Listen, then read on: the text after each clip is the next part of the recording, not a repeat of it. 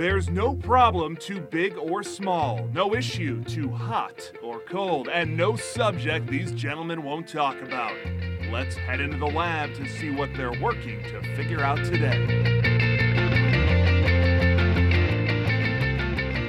Let's get into it and get down to it. Welcome to Figure It Out. This is George Grombacher. Joining me, as always, is Centauri Minor. Hello, folks. Helping us move from awareness to action this week is Violet Duncan. Violet, welcome. Thank you. Violet is an author, storyteller, educator, and a performer. She's a proud member of the Plains Cree and Taino. And Violet, again, we are very excited for you to be joining us today and you are joining us from, from Canada, I believe, and uh, it's a nice mm-hmm. thing to mm-hmm. be able to beat to be able to, to beat the Arizona heat. We would just love to maybe start off by, by telling us. I know that you're doing a lot of great things. Just telling us a little bit about your work. Sure. Uh, well, I'm going to introduce myself the way I would to a large room. Um, Tanse, mitikasun kayak kisigisquel, tapwe no kisagaw na mitotak, Otinia, Kehewin Cree Nation, Plains Cree, Taino. My name is Violet Duncan. Plains Cree from Kehewin Cree Nation is where I am right now in my ancestral territory. So it's wonderful to be back home and be back on the earth. Um, this is basically where everything begins for me. My love of storytelling from both my parents, and uh, I live about 50 feet away from them in the summertime, so I get to ask them 10 million questions still, which I'm constantly curious about our traditional stories. Um, and so I do storytelling, and then I've translated some of the stories into now uh, children's books.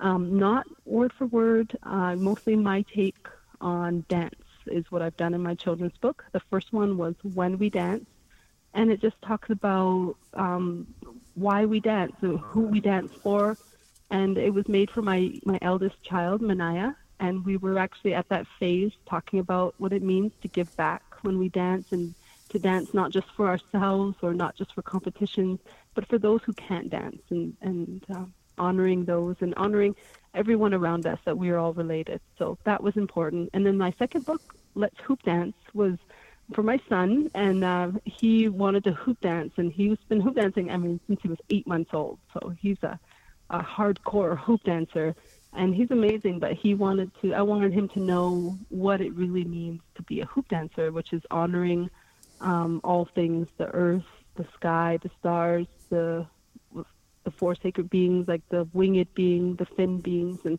it was important to me. So when I wrote Let's Hoop Dance, that was for him. But all of the stories and my inspiration come right here at home. That's, well, that's wonderful. Incredible. Violet, can you talk a little bit more about? Um, I'm curious about Native representation and literature. And so, how are you kind of disseminating the books? What is the distribution? Is it mostly on um, in tribal lands, or is it widespread? And and how is that message being received by folks? Well, I hope it's widespread. Um, I want to get it out as far as possible. And the reason why we wrote the book, in in the beginning, it was it just started off as actually a paper cutout for my daughter. Uh, she wanted to hear the same story over and over again at bedtime, so I wrote the story out we used just our simple, you know, photocopy and made pages like that. And then um, when I was sharing this book, her goodnight book, um, somebody said, "This is a great, this is a great resource, and you should use these and use the images." And I was like, "Yeah, this would be awesome." So I made the book, self-published it, and made it look a little bit better than the photocopying version. And then uh, once we created that, it was because we couldn't find a book like that that showed um, a, a the relationship between mother and daughter. That didn't seem so stoic uh, back in the day, and we didn't want to um, make it seem like you had to have. I mean, I don't want to sound weird or anything, but it didn't. Ha- it doesn't actually doesn't have a father in it, and that was important to me because I have a father and I have a husband, and that's fine. But my stories came from my mother, and in the story, it's the grandmother, the mother, and the daughter and that's because I just wanted to share their story. There's no message of them coming from a, a greater uh, family or there being a father out hunting. I didn't want to do anything cliche that meant this is how we are. We have to have a mom and a dad, and we live out and we hunt. This story was about just a, a, a slice grandmother, mother, daughter, and it was their story. It was my story, and that's what I wanted it to be just a glimpse. Hoop dance it was also because I couldn't find representation of us in modern times, wearing modern clothes, a father and a son just sharing an afternoon of teaching. And that's what I wanted to show that, that they're in shorts and a t shirt and they're in a, a, a modern home. You get to see the house a little bit. It's a backyard, it's fenced in. So it's not like we're out in the middle of nowhere wearing buckskin, you know, doing these teachings. That's not how it's done. It's, it's this is a modern take on it, and this is how we pass down to traditions today. And that was important to me to see that representation in the books of today's times, not so much as um, not so much as um, like like a, a traditional long time ago 1800s, which a lot of the books are like today. I find. Yeah, well, I, I, appreciate that very much, and I think that, that obviously stories are so so impactful, and the the, the tradition of, of the spoken word, and now obviously we have the ability to uh, to put pen to paper and, and write these books, and that you're taking um, the the same extremely valuable ideas and concepts and now updating them, I think is is is a neat thing to be able to do. And at the time of the world today when I feel like we're all so disconnected from one another and our, our communities maybe aren't as strong as they used to be. A lot of the traditional um, places that that that we used to congregate at aren't as strong as they used to be. And you started off by telling us about how you're living 50 feet away from your, your parents and and you're asking them as many questions as you can what what lessons do you think that, that, that more people can take from from having a tighter community, from having a close relationship with with parents and having that reverence? Well, definitely that didn't it didn't seem that important until I lived in the city. And when my children, and of course when I became a mother, because for me, I was fiercely independent, going to school, catching the bus, you know, living college life and university life. Nothing was holding me back. It felt very freeing to be my own person with my own set of keys. But when I had children, having them go out that front door, and of course, all the fears uh, they're going to get taken, this is going to happen. And I mean, being taken and being kidnapped is not something that you read in the newspaper or magazine it's a real thing, especially for women. And I have three daughters, and it's one and three Native women will be sexually uh, assaulted in their life. That stat is saying one of my daughters, it will happen to them.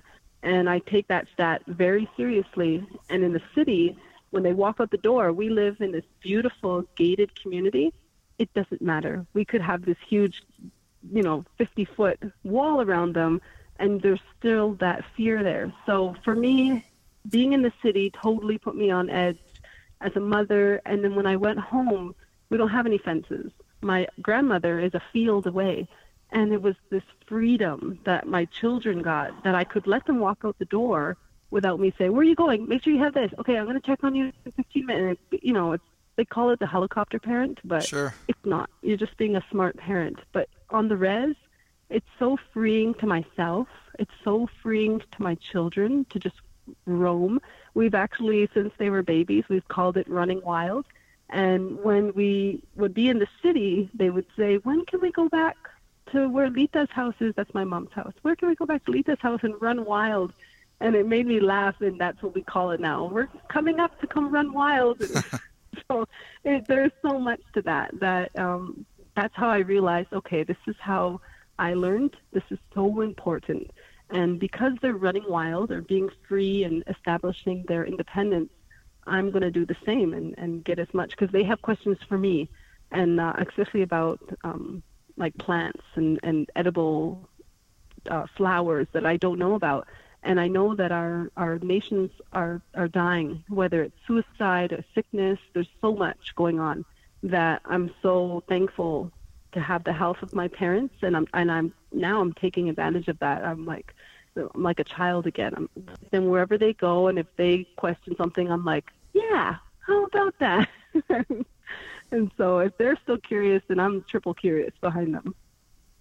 Yeah, I think it's it's it's a funny thing the different seasons of life how how we, we go through them and and you, you, you gain a deeper appreciation for for your parents. I, have had the same experience becoming a father, um, so I, I, appreciate that very much. Mm. Violet, Violet, I would love um, just reading your bio. I would love to hear about your um, experience with Nelly Furtado.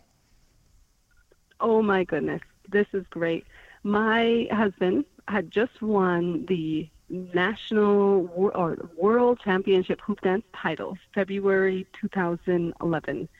Our son was um, just to be born, or was he born?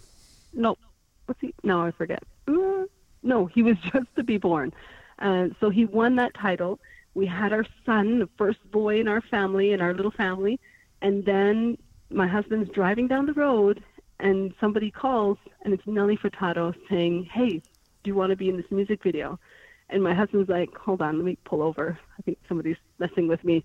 So he pulls over, and it's really Nelly Furtado. Like, she really called him, not her people. And she was like, yeah, I'm doing this video. I'd love to get you to be in it. And he goes, I would love that. But my wife and my brother have to be in it too. And she was like, great, fly them in. And like three days later, we fly in. I had a three month old at the time because we won in February, and this was um, March, April, yeah, in May. So we had a we had a little baby with us, and we flew to Los Angeles, and in two days knocked out this awesome music video. And I don't know how they do it because they went. We started at five in the morning. We didn't end until like 7 a.m. the next day, and then on top of that, she was still shooting. So we were, I was toast. I'm like, I don't think I want to be a celebrity anymore. it's, hard, it's hard work. But yeah, it was so cool because um, even with that, representation matters. Um, at that time, she wanted us to hoop dance in street clothes. No problem, we do that. But the makeup artist wanted to put a big butterfly on my cheek with glitter and wanted to have some like flames on their cheeks. And we were like, uh, we don't really do that. And honestly, it's really hard when you're in a position where people are like doting on or doting on you and and um, making you feel very special. You start to let go of like who you're representing.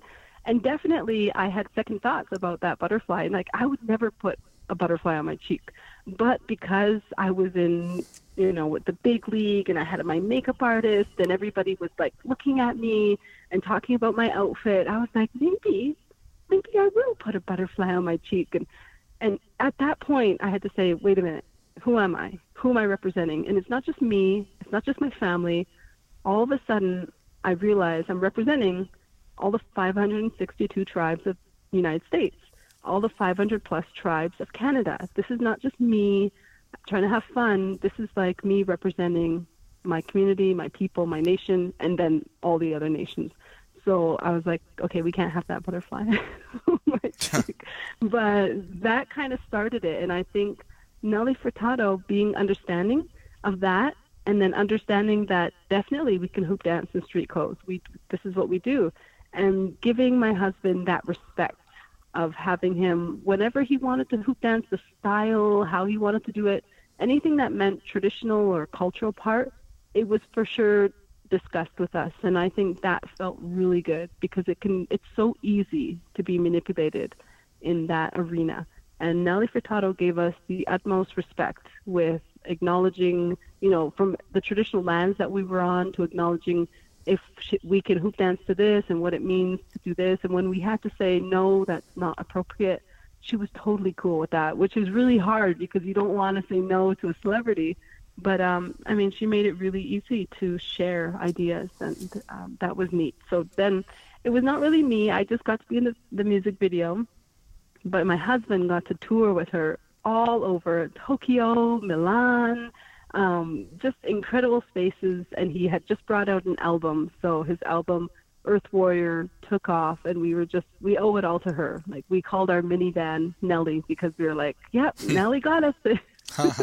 those CD sales and the, the next shows that followed was our minivan. That was our first minivan. So we were like, this is cool. That's awesome. Very cool.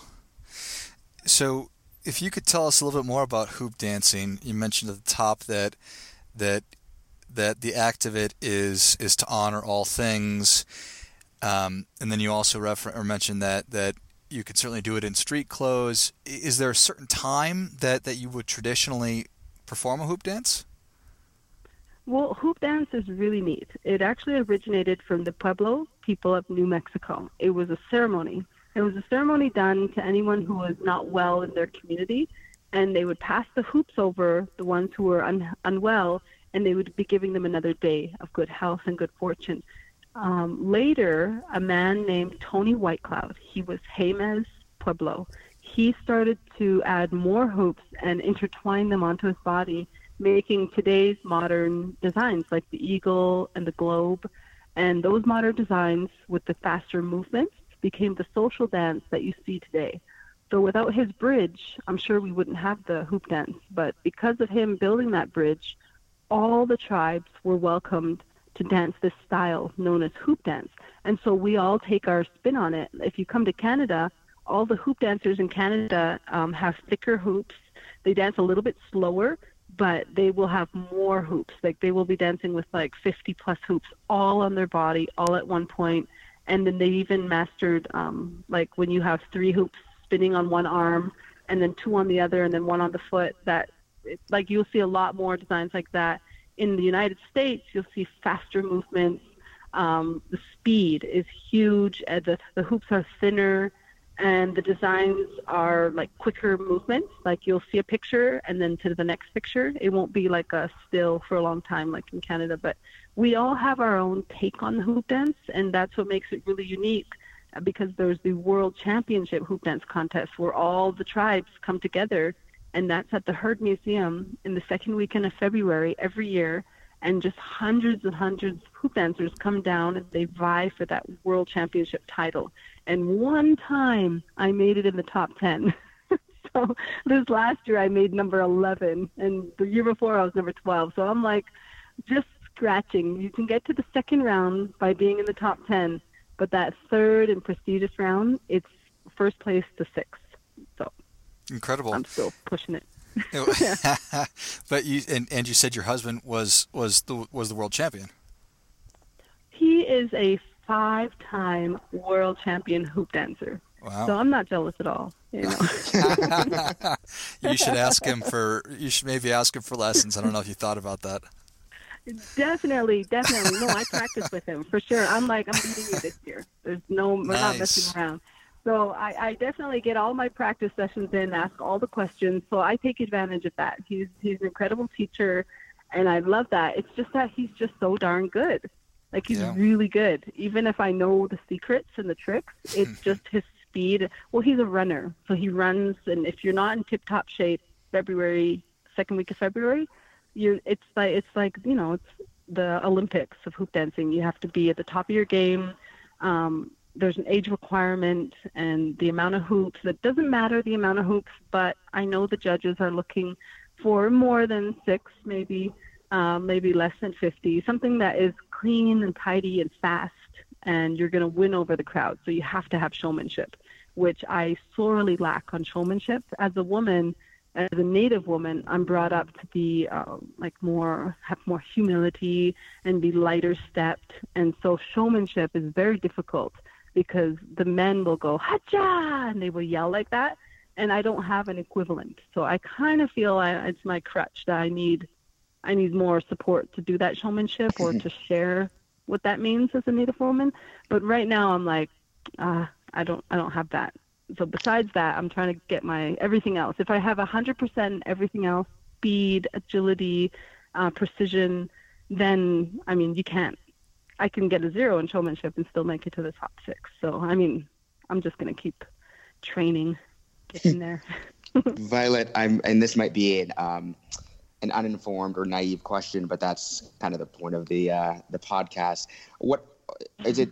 Are there possibilities for, or do folks outside of the tribe um, engage in hoop dancing? Like, is it something that we could learn, or is it spe- specifically for and to impact the the folks of your culture? No, that's a great question, and I really appreciate. I mean, uh, those kind of questions are the ones that I hope a lot of people ask. Um, hoop dancing is very personal to me. That that is one of our only dance styles that is traditional that we try to keep within the tribe. So at the World Championship Hoop Dance Contest, you have to show, if you're American, certificate of Indian blood.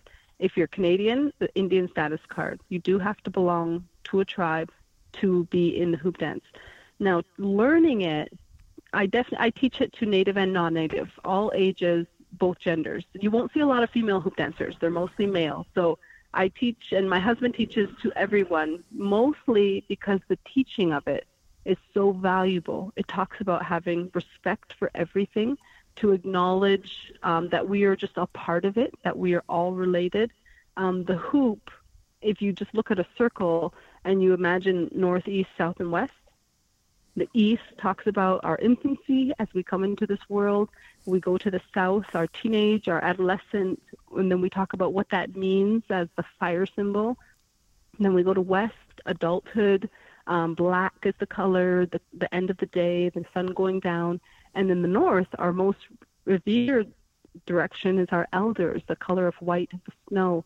And we talk about how that is not a, like a flat symbol. It's moving. It's a cycle, and that we talk about cycles of life. So it's so powerful to understand that we are connected, that we are not just humans at the top of the food chain. We are a part of this ecosystem, and we are part of this world, and that's why it's called Circle of Life Dance. And because of that teaching, is why I teach it loud and proud to everyone and anyone willing. Now, the contest on the other hand. That's out of my hands, but that is only for, you know, um, people who are acknowledged by their tribe. Thank you for sharing that. That's uh, that's exactly what I wanted to know. So thank you. I love it. Yay. So tell us about so tell us about how it is that that that that you are engaging with with groups of people through through cultural cultural education. Okay. Um, well, we do tons of different workshops. My website is violetduncan.com, and there you can find any of the webs or any of the workshops that we offer, whether they're dance, hoop dance, um, dream catchers, medicine wheels. That is where our cultural education really takes focus. And my very favorite right now is called Our Sacred Circle.